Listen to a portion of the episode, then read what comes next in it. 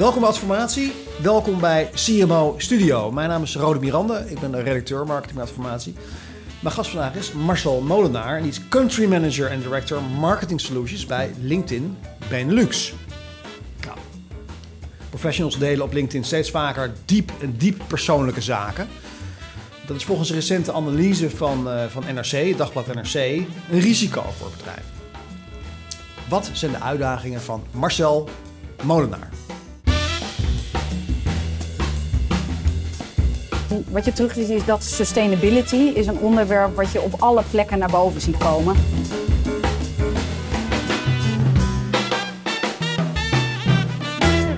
Hartelijk welkom uh, Marcel, ben je in de CIMO Studio. Leuk hier te zijn. Te gek dat je, dat je de gang hebt uh, weten te maken. Ja. Uh, laatste, laatste aflevering voor de zomer. Okay. Dus we gaan er een knaller van maken. Ja.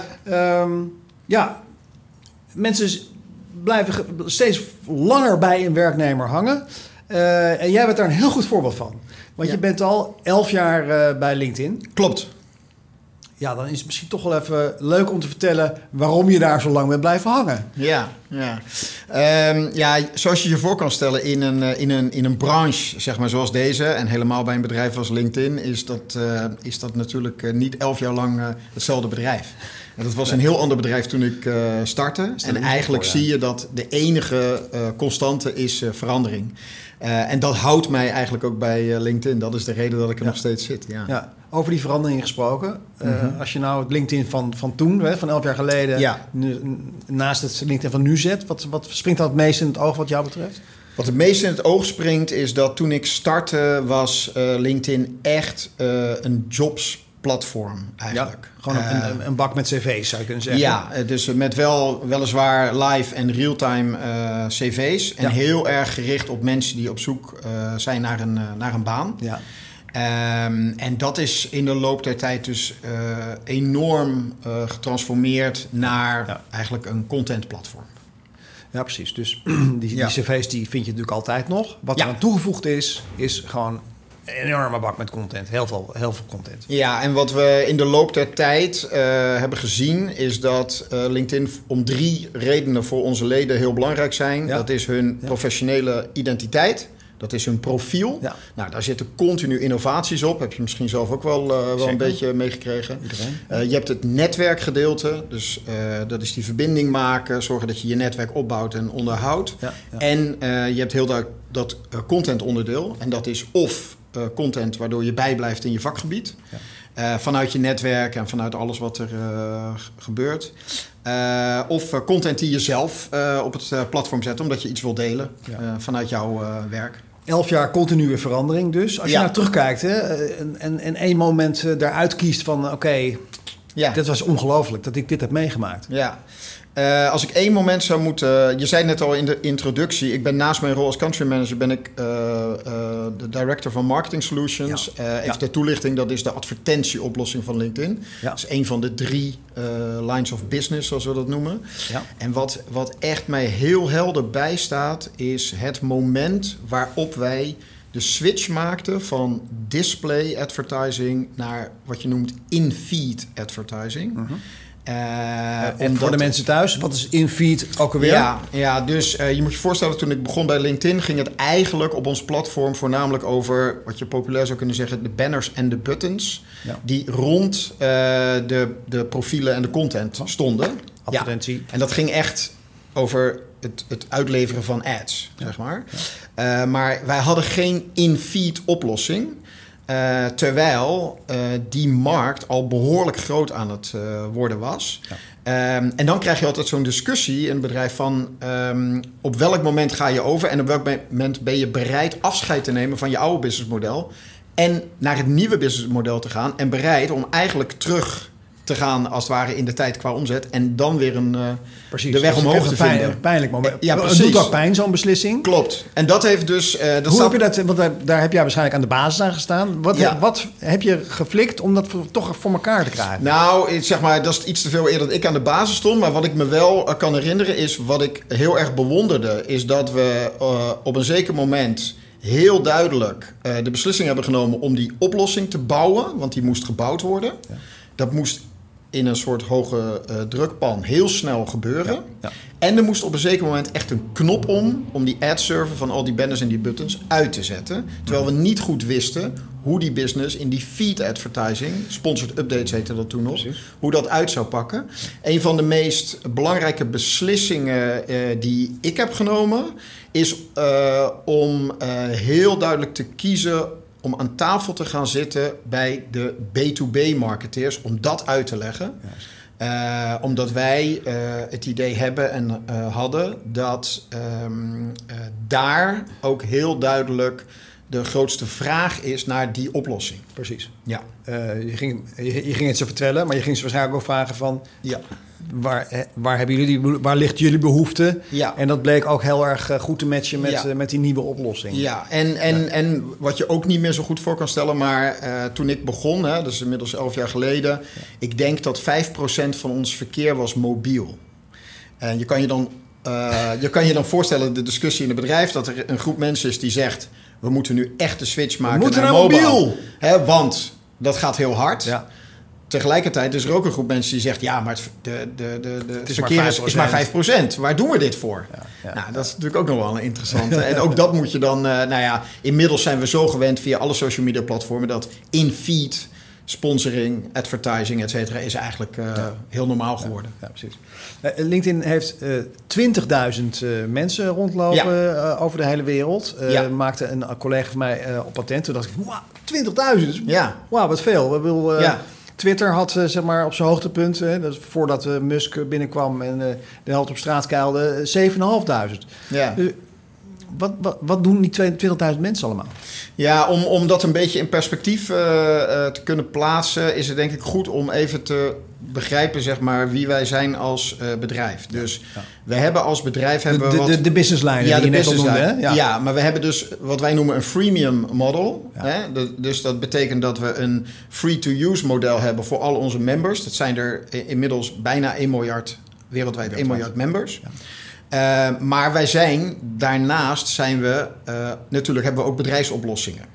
En eh, die bedrijfsoplossingen die bestaan eruit dat we op het gebied van talent, zeg maar zowel de hiring als de learning oplossingen hebben in een soort SaaS-model.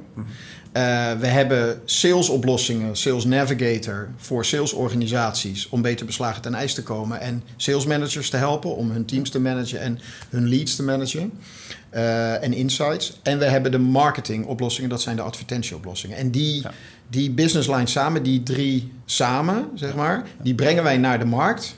En eh, we hebben inmiddels in meer dan 30 steden wereldwijd hebben wij eh, kantoren zitten. En bijna al die kantoren, met uitzonderingen van een paar hoofdkantoren, daar zitten eigenlijk wat wij noemen client-facing eh, professionals. Ja. Die ehm, of vanuit In een wezen salesmensen. ja, ja. vanuit een account directors functie of vanuit een customer success functie. Klanten, eh, zeg maar zo goed mogelijk eh, die oplossingen zeg maar binnen het bedrijf laten Het implementeren. is gewoon het goede oude ambachtelijke saleshandwerk. Eh, Ja. En, en je, zoveel mensen moet je hebben rondlopen om gewoon het geld Ja. uit de markt te halen wat erin zit. Ja. Dat is eigenlijk het verhaal. Ja, en, ja, klopt. En eh, wat je daar wel ziet, en dat heb ik eigenlijk aan de advertentiekant, hè, want dat is het perspectief wat ik, daar ben ik ook ooit begonnen. Wat ik wel heb gezien, is dat het nu minder gaat over sales, hè, eh, maar veel meer over eh, het aantonen van de waarde die die oplossing heeft. Ja. Dat betekent eigenlijk dat de mensen die aan de marketing solutions kant zitten, dus aan de advertentiekant, Ja. dat zijn veel meer eigenlijk B2B marketing professionals die echt een sparringpartner zijn voor onze enterprise klanten om samen te kijken van hoe implementeer je nou welke oplossing Ja, als je een bepaalde doelstelling hebt. En dat is Je zou kunnen zeggen dat sales en marketing daar heel dicht tegen elkaar aan zitten. Uiteindelijk Ja. eh, zijn salesmensen die heel goed kunnen uitleggen wat de meerwaarde is. Nog steeds wel Ja. salesmensen natuurlijk. Ja, maar ik moet wel zeggen, en dat is als je dan toch praat over die lange periode. Ja. Het was toch wel zo dat voorheen was onze talentpool zat toch eigenlijk heel erg in media sales mensen. En nu is de talentpool. Advertentieruimte gewoon. Ja, Gewoon- maar nu is de talentpool komt veel meer zeg maar, uit eh, de industrie. Dus Ja. mensen die bijvoorbeeld heel veel van finance weten. Of mensen die heel veel van SaaS-oplossingen weten. Of ja. heel veel weten op het gebied van government of van eh, manufacturing. Want mensen die uit die wereld komen, dat zijn ook de mensen, en helemaal als ze daar marketeers zijn geweest, dat zijn bij uitstek hele, eh, hele goede talenten om zeg maar te sparren in die industrie met die professionals. Ja dat. Mooi om even zo die, die Ja. gro- grote outline te hebben. Dat kan we Ja. later ook misschien nog even terug. Als we het misschien hebben even over... eh, Ja. Tegenover de freemium heb je natuurlijk ook de premium eh lidmaatschappen. Daar, daar kunnen we straks nog even over praten. Ja. Ehm, maar het is in ieder geval duidelijk waar die 20.000 mensen mee bezig zijn. Eh, dat, is, dat is mooi. Ja, we duiken even de actualiteit in. doen we altijd bij CMO Studio. En ik kwam een onderzoekrapport tegen van, van de UvA. Mhm. Dat heet De plussen en minnen van social media. Jongeren aan het woord. Nou, eh, social media schurkt een beetje tegen LinkedIn aan, zou je kunnen zeggen. Eh, wat komt eruit? Eh, Jongeren vinden social media goed voor vriendschappen, maar minder voor hun zelfbeeld. Een kwart denkt dat social media een slechte invloed hebben op hoe gelukkig ze zijn. En er wordt zelfs gesproken over dat het ten koste gaat van hun zelfbeeld. Een derde vindt dat. Ehm, aan jou de vraag: is dat nou wat jou betreft een bedreiging voor die social media bedrijven? Ja. Eh, en ook voor hun klanten, hè? dus hun adverteerders zou je kunnen zeggen. Ja. Hoe kijk je daarnaar? Ja, ehm, kijk, ik, ik kan. Ik, eh, ik denk Even van dat was- tevoren, LinkedIn zat niet in het onderzoek. Nee, Dus, nee, eh, wij zaten niet in dat onderzoek en Ja. ik kan natuurlijk niet. Ik vind, ik vind ook zelf dat, ondanks dat er een containerbegrip is van social media, dat eigenlijk elk platform wel heel duidelijk een eigen plek inneemt eh, in dat landschap. Ja. Zo, dus wij ook. Ehm, eh, en zoals jij, wij zaten niet in het onder- onderzoek. Ik denk inderdaad dat het zeker iets is om eh, in de gaten te houden. Ja. Waar wij eigenlijk altijd op hebben gefocust, en dat zit ook heel duidelijk verankerd in onze strategie, is die begint bij Members First. En Members First, wat, wat bedoelen wij daarmee? Mhm. Wij zeggen eigenlijk, wij willen een, een professioneel platform hebben. Ja. Waar je met relevante eh, contacten in een veilige context eh, van gedachten kan wisselen. Eh, en ook je content kan consumeren of content kan delen. Precies. Mensen Dus hoe leren meer- kennen en dingen leren door van ja, elkaar... En hoe meer, hoe meer waarde wij kunnen toevoegen aan het platform vanuit, die, vanuit dat members first principe, maar zeker ook dingen kunnen laten die mogelijk voor members minder goed zijn. Daar zijn we natuurlijk ook heel alert op. Eh, hoe, hoe beter we eh, in staat zijn om Ja. die belofte zeg maar, waar te maken. En een van de resultaten daarvan is dat inmiddels, eh, als je, ik had het net over onze wereldwijde lidmaatschap, dus we gaan richting een miljard leden, dat je ziet in de zogenaamde Gen Z-generatie, die inmiddels al 20% uitmaakt van het totale eh, ledenaantal. Ja, Dat- ze, ze, ze sluiten zich op vrij jonge leeftijd aan. Ja, Als vanaf- ze op school zitten, eh, dan begint het al beetje. Ja, nou ik zou zeggen, want ik, heb, ik geef ook wel lezingen op universiteiten, hogescholen. En dat doen we ook wel met partners. Eh, het is meestal begint het zo rond een jaar of 18, 19. Ik geloof dat dit onderzoek was de doelgroep 14, 16, dacht ik. Of ve- Ja. 14 tot 17. Maar bij LinkedIn is het zeg maar vanaf een jaar of 18, 19. En dan gaan ze een profiel aanmaken omdat ze eh, doorhebben dat het een, een platform is waar ze dus eh, zichzelf heel goed vanuit richting hun toekomstige werkveld voor, eh, Kunnen eh, profileren. kunnen profileren. Ja, klopt. Ja, precies. Ja. Ja, ja, eh, ja dit, dit klinkt allemaal heel plausibel en, en, en terecht. Ja. tegelijkertijd, hè, als ik dat, dat zelfbeeldverhaal, hè, dat, kunnen we allemaal bij, bij, bij TikTok en, en, en, en Insta, kan je dat goed voorstellen, weet je wel. Want ja, godverdorie, die mensen zien er allemaal zo goed uit en ik ben, ben een lelijk eentje. Bij LinkedIn speelt dat toch ook wel een beetje. Ik betrek het graag op mezelf. Hè. Eh, Vaak op LinkedIn kom je al die succesverhalen tegen. Oh, we hebben weer een succes behaald met dit. En Ja. weer een fantastische nieuwe baan. En eh, nou, met team. En oh, oh, oh, oh. Ja, ik denk zelf van... Wel een lulletje lampenkap eh, ben ik zelf dan, weet je wel. Dus dat, dat zou misschien onder de LinkedIn-doelgroep ook best zo kunnen zijn. Hoe kijk jij daarnaar? Ja, ehm, ehm, ja ik, denk, ik denk zeker dat het een platform is waar je eh, successen eh, kan en mag vieren. En dat, dat zie ik ook eh, voorbij komen. Ehm, ik zie eigenlijk dat een van de, de sterkste bewijspunten van het feit dat wij een veilige omgeving zijn, is dat mensen zich ook best wel authentiek en kwetsbaar durven opstellen. Dus ik zie daar tegenover dat mensen ook heel veel hulpvragen stellen. Maar ook heel veel zaken nu delen die eh, eigenlijk eh, eh, tegen hun, die te maken hebben met hun professionele leven. Dus de, de scheiding tussen werk en privé is eigenlijk sinds de coronapandemie is veel kleiner geworden. Ja, en, is een beetje aan het vervagen. Ja, en dat heeft te maken met het feit dat, hè, een populair woord is natuurlijk ook uh, zeg maar de zingeving. Dus waarom doe je wat je doet of werk je voor het bedrijf waar je werkt?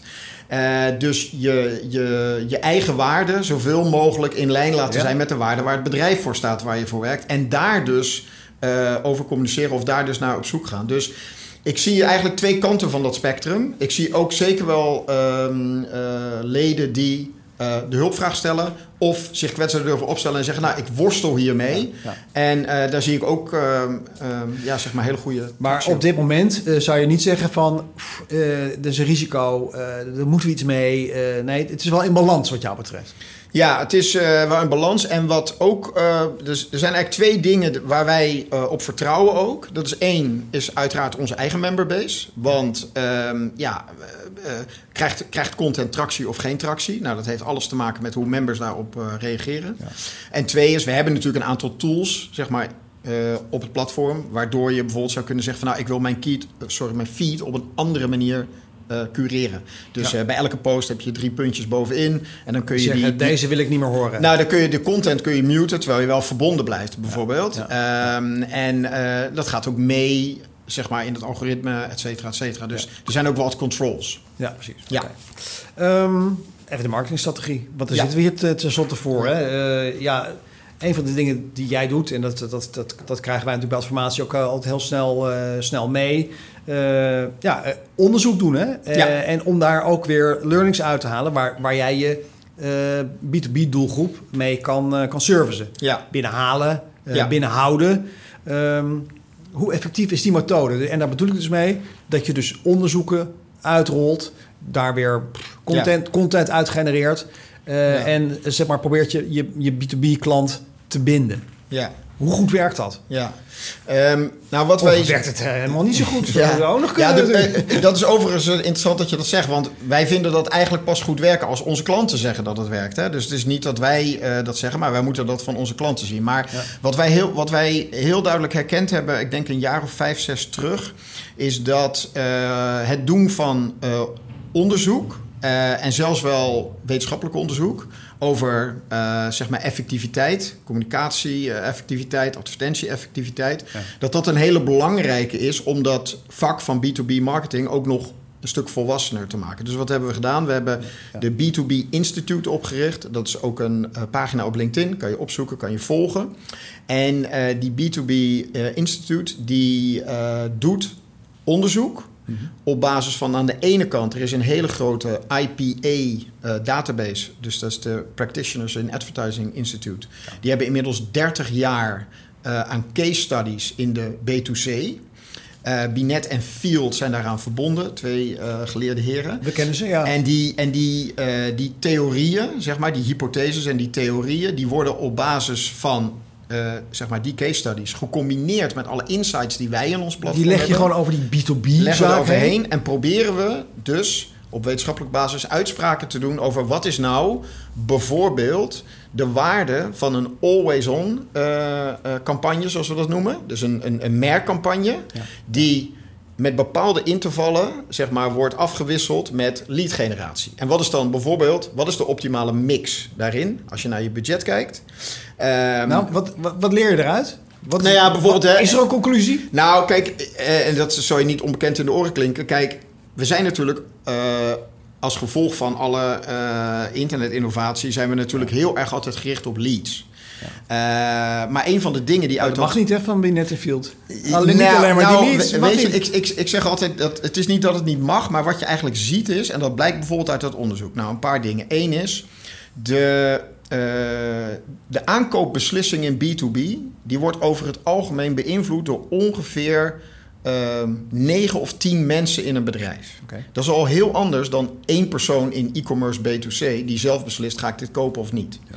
Nou, dus dat is al een insight. En die hebben we ook nog per industrie uitgesplitst. Dus in sommige industrieën zijn het er zes, in andere industrieën. En dan is het interessant, wie zijn dat dan? Ja.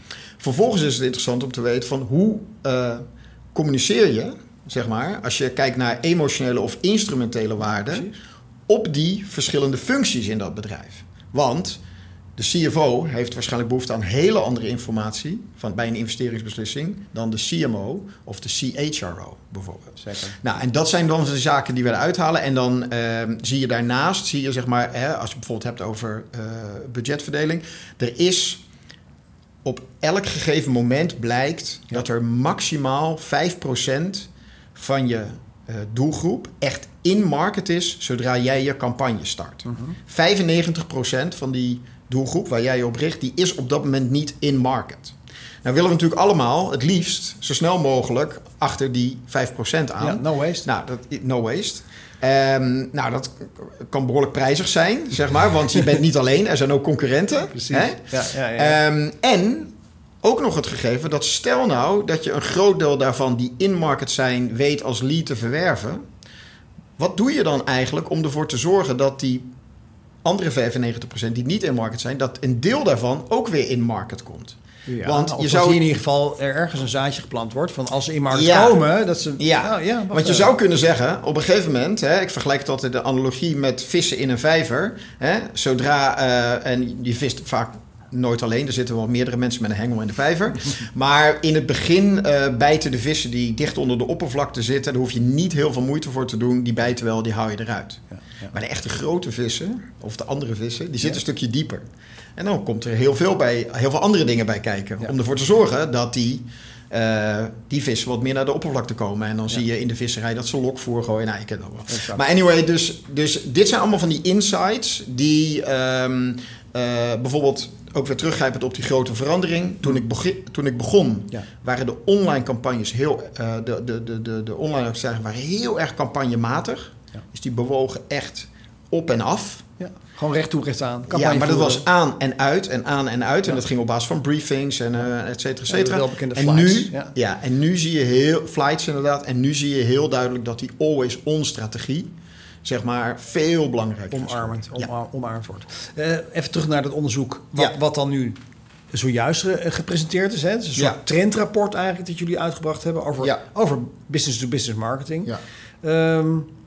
Ja, wat, wat, wat zijn de hoofdpunten eigenlijk? Eh, wat, wat houdt het vak bezig op dit ogenblik? Het vak van B2B marketing. Ja, nou, ehm, eh, ik, heb, eh, ik had gisteren die, die, eh, die post gedaan, eh, eh, dus die is wel terug te vinden. Maar eigenlijk wat je zou kunnen zeggen is dat, A, goed nieuws, eh, er is behoorlijk vertrouwen, economisch gezien, dus eh, in, in de investeringen. Dus daar gaat meer geïnvesteerd worden. Ja. Dus dat is een hele eh, belangrijke. Eh, bedoel je dat in de breedte of Ja, dus, vanuit- in, in marketing? Ja, vanuit B2B, Ja. dus eh, de budgetten.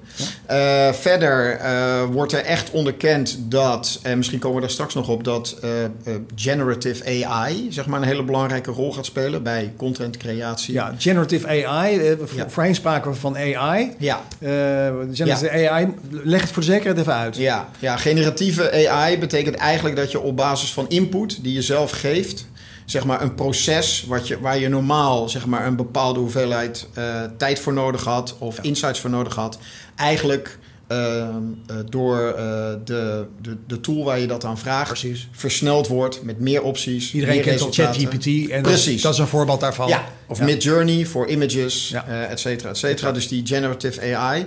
En dat die een hele eh, belangrijke eh, rol gaat spelen in, eh, zeg maar, de In, marketing. in business-to-business marketing. Dat is wat, in business wat to eh, de business is. marketing. Ja. eh, Eh, en niet onbelangrijk is dat eh, creativiteit eh, eh, een hele belangrijk aspect daarin wordt. Eh, Oké, eh, Ja. dus aan de ene kant eh, dus AI of de, de, GAI wordt heel, GAI, generative AI, ja klopt. wordt heel belangrijk. Ja. Ja, zit daar ook spanning op, op, op, op die twee? Hè? Dat je, zo- die, de- als je AI aan het werk zet, dan je, je, je gooit er iets in en dan komt er iets uit. Ja. Ja, dat is, dan, dat is de angst misschien. Het wordt een beetje een eh, grijze brei, weet je wel. Iedereen eh, heeft dan een beetje dezelfde uitkomsten. Ja. Terwijl eh, als je ja, een paar creatieve gekken bij elkaar zet, dan, dan moet je nog maar zien wat eruit komt. Ja. Hoe verhoudt zich tot elkaar wat jou betreft? Ja, zoals, ik het, zoals ik het zelf zie, is, ehm, eh, het, is het is eigenlijk gericht op het versnellen of verbeteren zeg maar, van de output, Ja, ja. waarbij je combinatie van mens en machine zeg maar, toepast. Dus het is ook niet of-of, eh, het is en-en, Ja. dus dat is belangrijk. ja, ja. En wat een hele belangrijke is, is dat eh, en dat is ja, ook wel een beetje een open deur misschien, maar de input bepaalt ook de output. Dus een hele belangrijke skill. Als je pay peanuts. Je get Ah, monkeys? dat ga je wel betalen. Nee, nee. Nee maar het is, het is ehm, de, eh, een hele belangrijke skill wordt, zeg maar. Ben je in staat om de juiste propositie slash vraag aan het systeem te stellen... Ja. zodat hij output kan leveren op basis van die eh, specifieke vraag. En ehm, nou ja, zoals in, met heel veel dingen... het is soms nog niet heel makkelijk om precies de juiste vraag te stellen. En daar zit dus ook een deel van de creativiteit misschien wel in. precies, Ja, goed, precies, precies. Dat is, nadenken, maar ook creatief zijn. Ja. Van, hé, wat ga ik nou vragen? Ja, dus eh, wij hebben een heel groot learning platform bij LinkedIn. En eh by far nummer één cursus op dit eh, moment. Ja, hoe heet is, die? eh, is dus die Generative AI course, die introductie. Van hoe doe je dit nou? Want dit wordt een hele belangrijke skill voor professionals. Eh, Is het eigenlijk nu al, maar dat wordt het alleen maar meer. Is het ook voor de freemiums toegankelijk? Of, eh, nee, dat is nou weer net Moet je een, dan een eh, centje betalen? Ja, dat is nou weer net. Het zit wel bij alle premium accounts, zeg Ja. maar. Dat zijn de accounts die je zelf kan aankopen. Ja, maar het is wel echt. eh, maar we hebben een aantal eh, courses, altijd als een soort van taste. eh, die hebben wij ehm, eh, beschikbaar eh, gesteld. Ja, precies. Dus ehm, Ja. eh, en, en jullie komen ook met een, eh, met, met, met een eigen AI-feature Ja. die mensen kunnen gebruiken. Stel je ter beschikking. Dat heet eh, AI-generated copy suggestions. Klopt. Eh, kan je daarover uitweiden? Wat is dat nou precies? Ja, dus ehm, eh, wat wij ehm, even voor als toelichting voor, voor degene die dit luisteren of kijken. ehm, als je een bijdrage doet op het LinkedIn-platform, dan heb je daar natuurlijk een tekstveld en dan kun je allerlei beeld bij zetten en dan kun je Ja. iets vertellen over wat je bezig bent. Plaatjes, filmpjes, Ja. tekst. Ja. Ja. En wat wij zien is dat sommige mensen wel in hun hoofd hebben wat ze willen vertellen, maar soms iets meer moeite hebben om dat in, in een paar goede zinnen neer te zetten.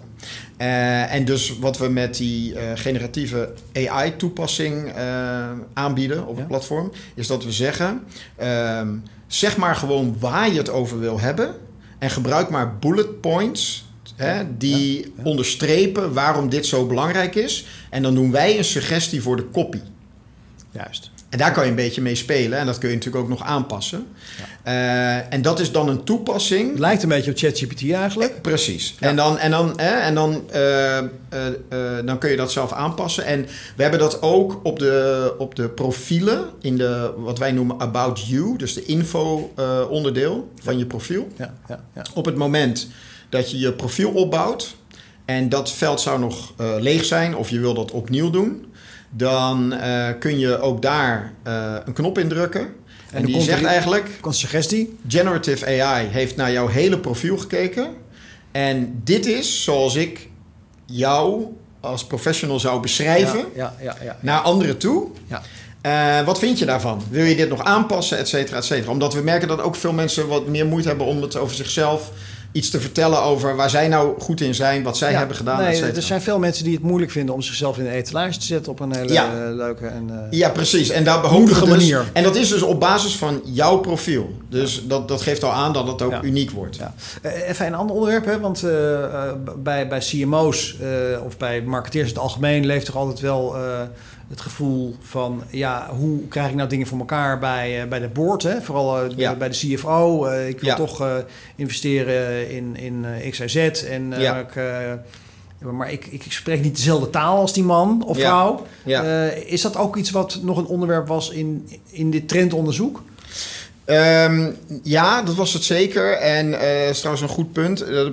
Dat betekent dat eigenlijk de, de marketeers eigenlijk een vertaalslag ehm, eh, moeten maken.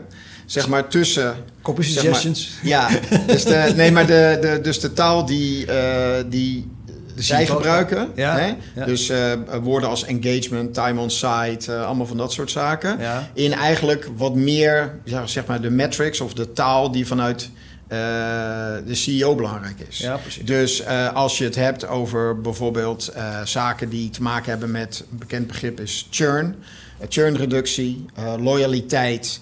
eh, eh, ROI is al een hele bekende. Ja, die- return die- on die- investment. die kennen ze wel, Ja, eh, return on equity, nou, et cetera, et cetera, et cetera.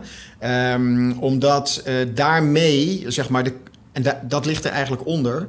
Het gaat eigenlijk over het kwantificeren, Ja. zeg maar, van eh, je eh, tijd en energie Ja. in, de, in de output, zeg maar. En hè, bijvoorbeeld een, ook een hele bekende is...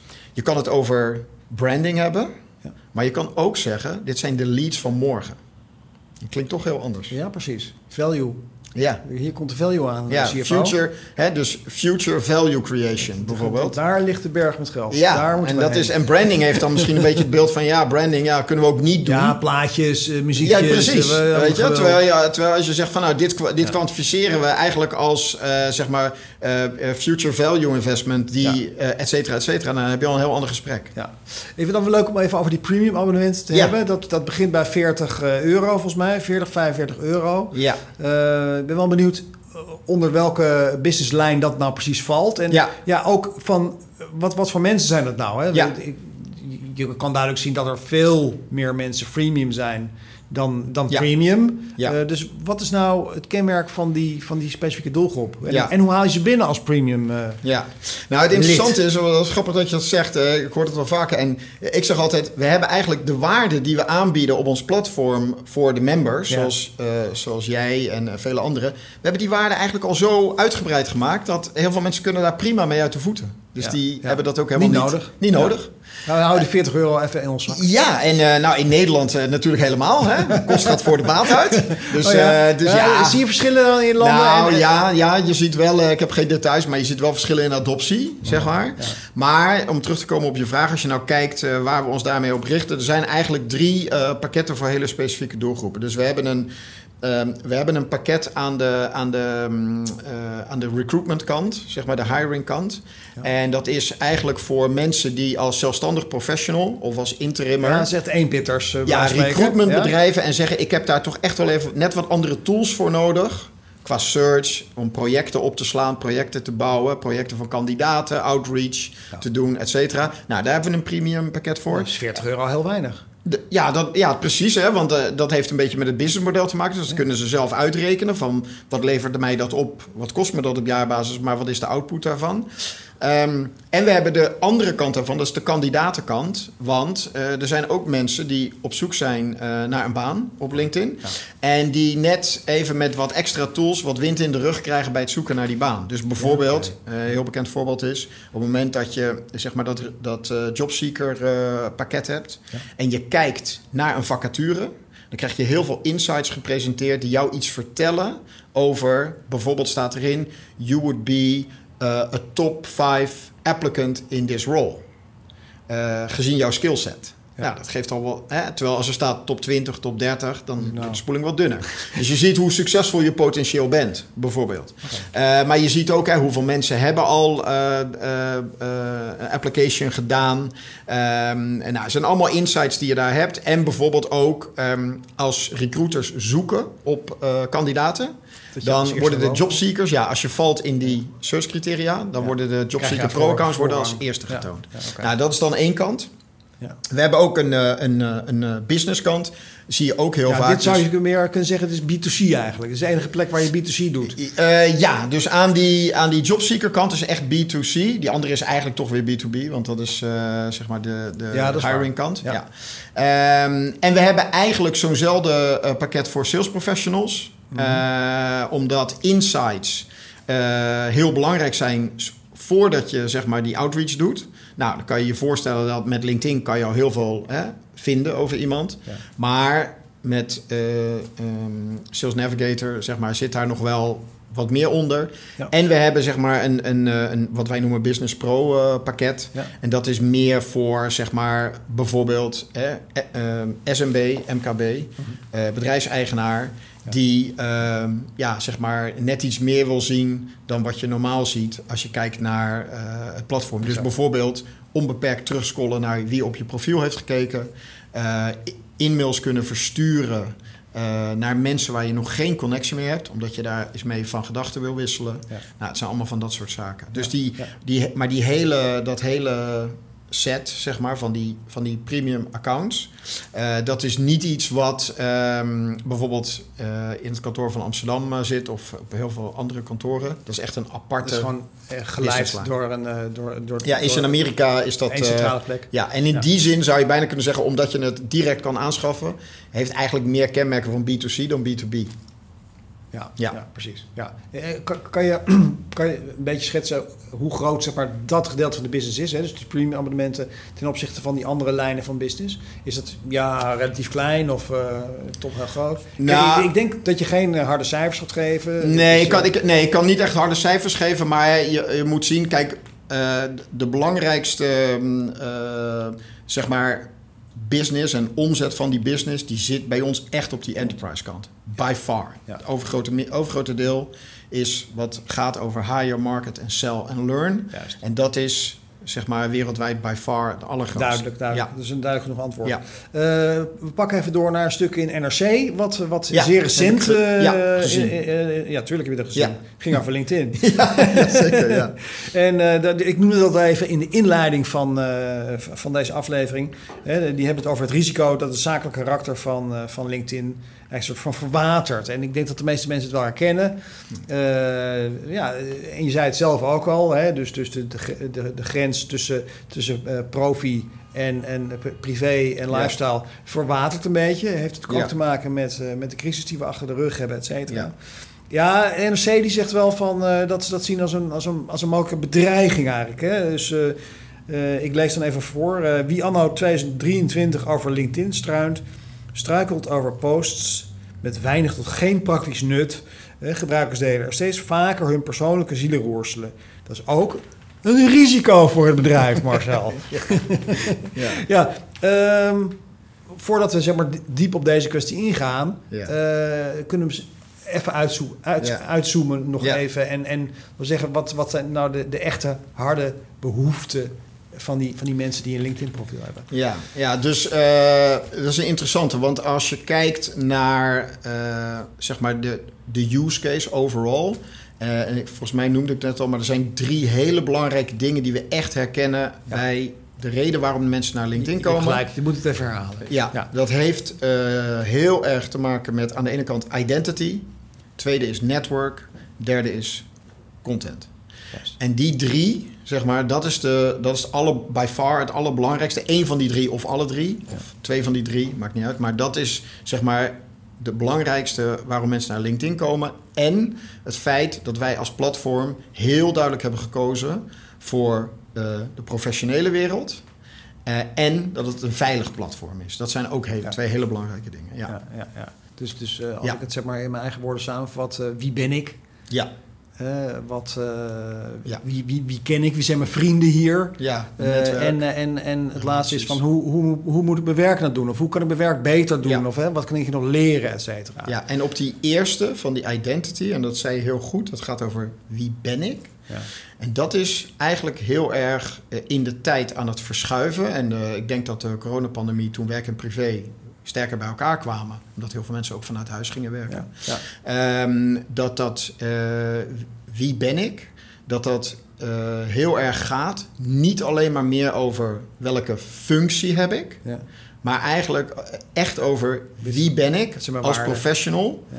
Inderdaad, wat zijn mijn waarden? Eh, waarom doe ik wat ik doe? Welke uitdagingen heb ik eh, daarbij?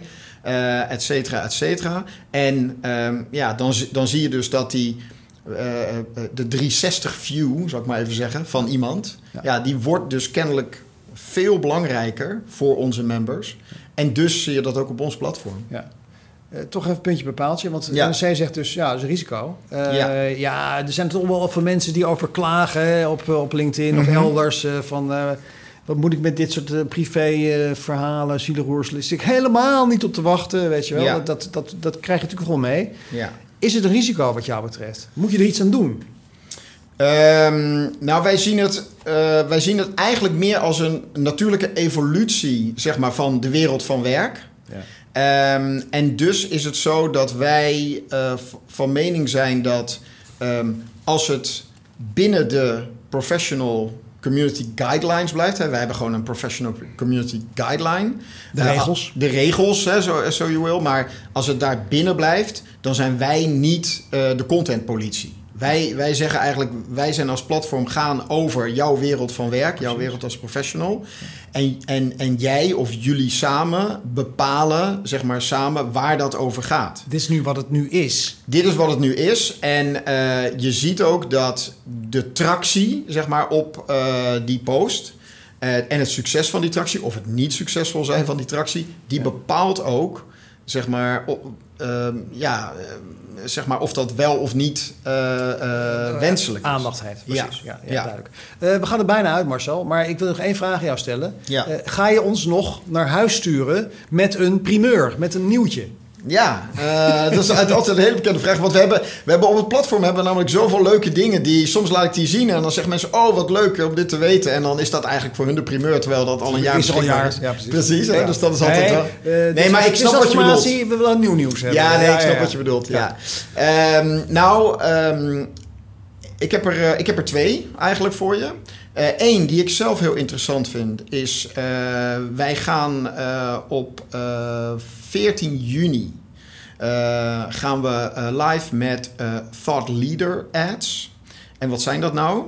Daarmee kan je als bedrijf eh, de, de content en de bijdrage van belangrijke personen binnen je bedrijf... kan je via ehm, de sponsormogelijkheid... kan je nog veel beter in de etalage zetten richting bepaalde gekozen doelgroepen. Dus je, je kan eigenlijk voor het eerst... kan je content van een van je CMO's, CFO's, CEO's, zo je wil... of CHRO Super highlighting. kan je highlighten Ja. richting een bepaalde industrie, mensen in die industrie, et cetera, et cetera. En er was veel vraag naar, eh, omdat thought leadership een belangrijk element is voor heel veel bedrijven, want je staat als bedrijf ergens voor, en dat wil je uitdragen. Dit kon nog niet. Dit kon nog niet. Nee. Nee, nee. Het is een kleine anekdote. In een heel ver, helemaal bij het begin van LinkedIn is er ooit al over nagedacht. Oh. Eh, maar dat is toen heel snel, eh, is dat, hebben ze dat laten vallen, omdat we dus de recruitment kant aanvankelijk op gingen. Ja, maar nu is het daar. Dus dat is er één. Ja, mooi.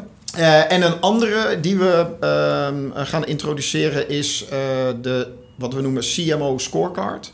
Waarbij, eh, en daar is ook veel behoefte aan, waarbij we in een soort ehm, nieuw soort dashboarding eh, de belangrijkste KPI's van campagnes gaan eh, weergeven, zodat je die kan presenteren. Dit gaat wel over B2B CMO's. Ja, Ja, ja. precies. Nou, eh, nou, in feite iedereen die campagnes doet op LinkedIn, Ja. zeg maar. Maar goed, dat, is, dat kan, kan ook wel B2C zijn. We hebben, we hebben ook een afdeling die helemaal gericht is op luxury bijvoorbeeld, of op automotive. Dat zit toch meer alweer in de B2C kant. Maar het gaat eigenlijk over die scorecard, die we daar, eh, daar is veel behoefte aan. Precies. En Wat, die, wat, eh, wat kan je ermee? Wat doet die, die, die scorecard? nou ja, kijk, het, het, het allerbelangrijkste is, wat wij veel zien als vraag, is van op bepaalde KPI's, hoe doet de campagne het? Wat heeft het hele geintje opgeleverd? Ja, en eh, hoe doen we het? En natuurlijk nog veel belangrijker, hoe doen we het ten opzichte gebenchmarkt, zeg maar als bedrijf binnen de benchmarks van de industrie of ten opzichte van peers in de markt. Dus, eh, nou, het is, eh, dat is nog een hele podcast, maar goed, dit is, onthoud maar gewoon de CMO scorecard. We gaan hem in de gaten houden. Ja. We zijn weer helemaal bijgepraat, Marcel. Ik was blij, blij dat je er was. Ja, leuk om hier te zijn. Eh, fijn. Eh, ja, eh, we, we, we houden contact, zou ik zeggen. Via LinkedIn. Goede zomer alvast. Sowieso via LinkedIn. Ja. ja. Dank ook kijkers en luisteraars. Fijn dat jullie ook weer eh, luisteren of, of keken. Daar zijn we blij mee. Abonneer je op CMO Studio. En nou ja, als, het, als, je, als je het enigszins wat voelt, geef alsjeblieft wat sterren. Daar zijn we blij mee. Eén ding is het allerbelangrijkste. Dat vergeten we hier nooit. En dat is keep up the good marketing. Oi!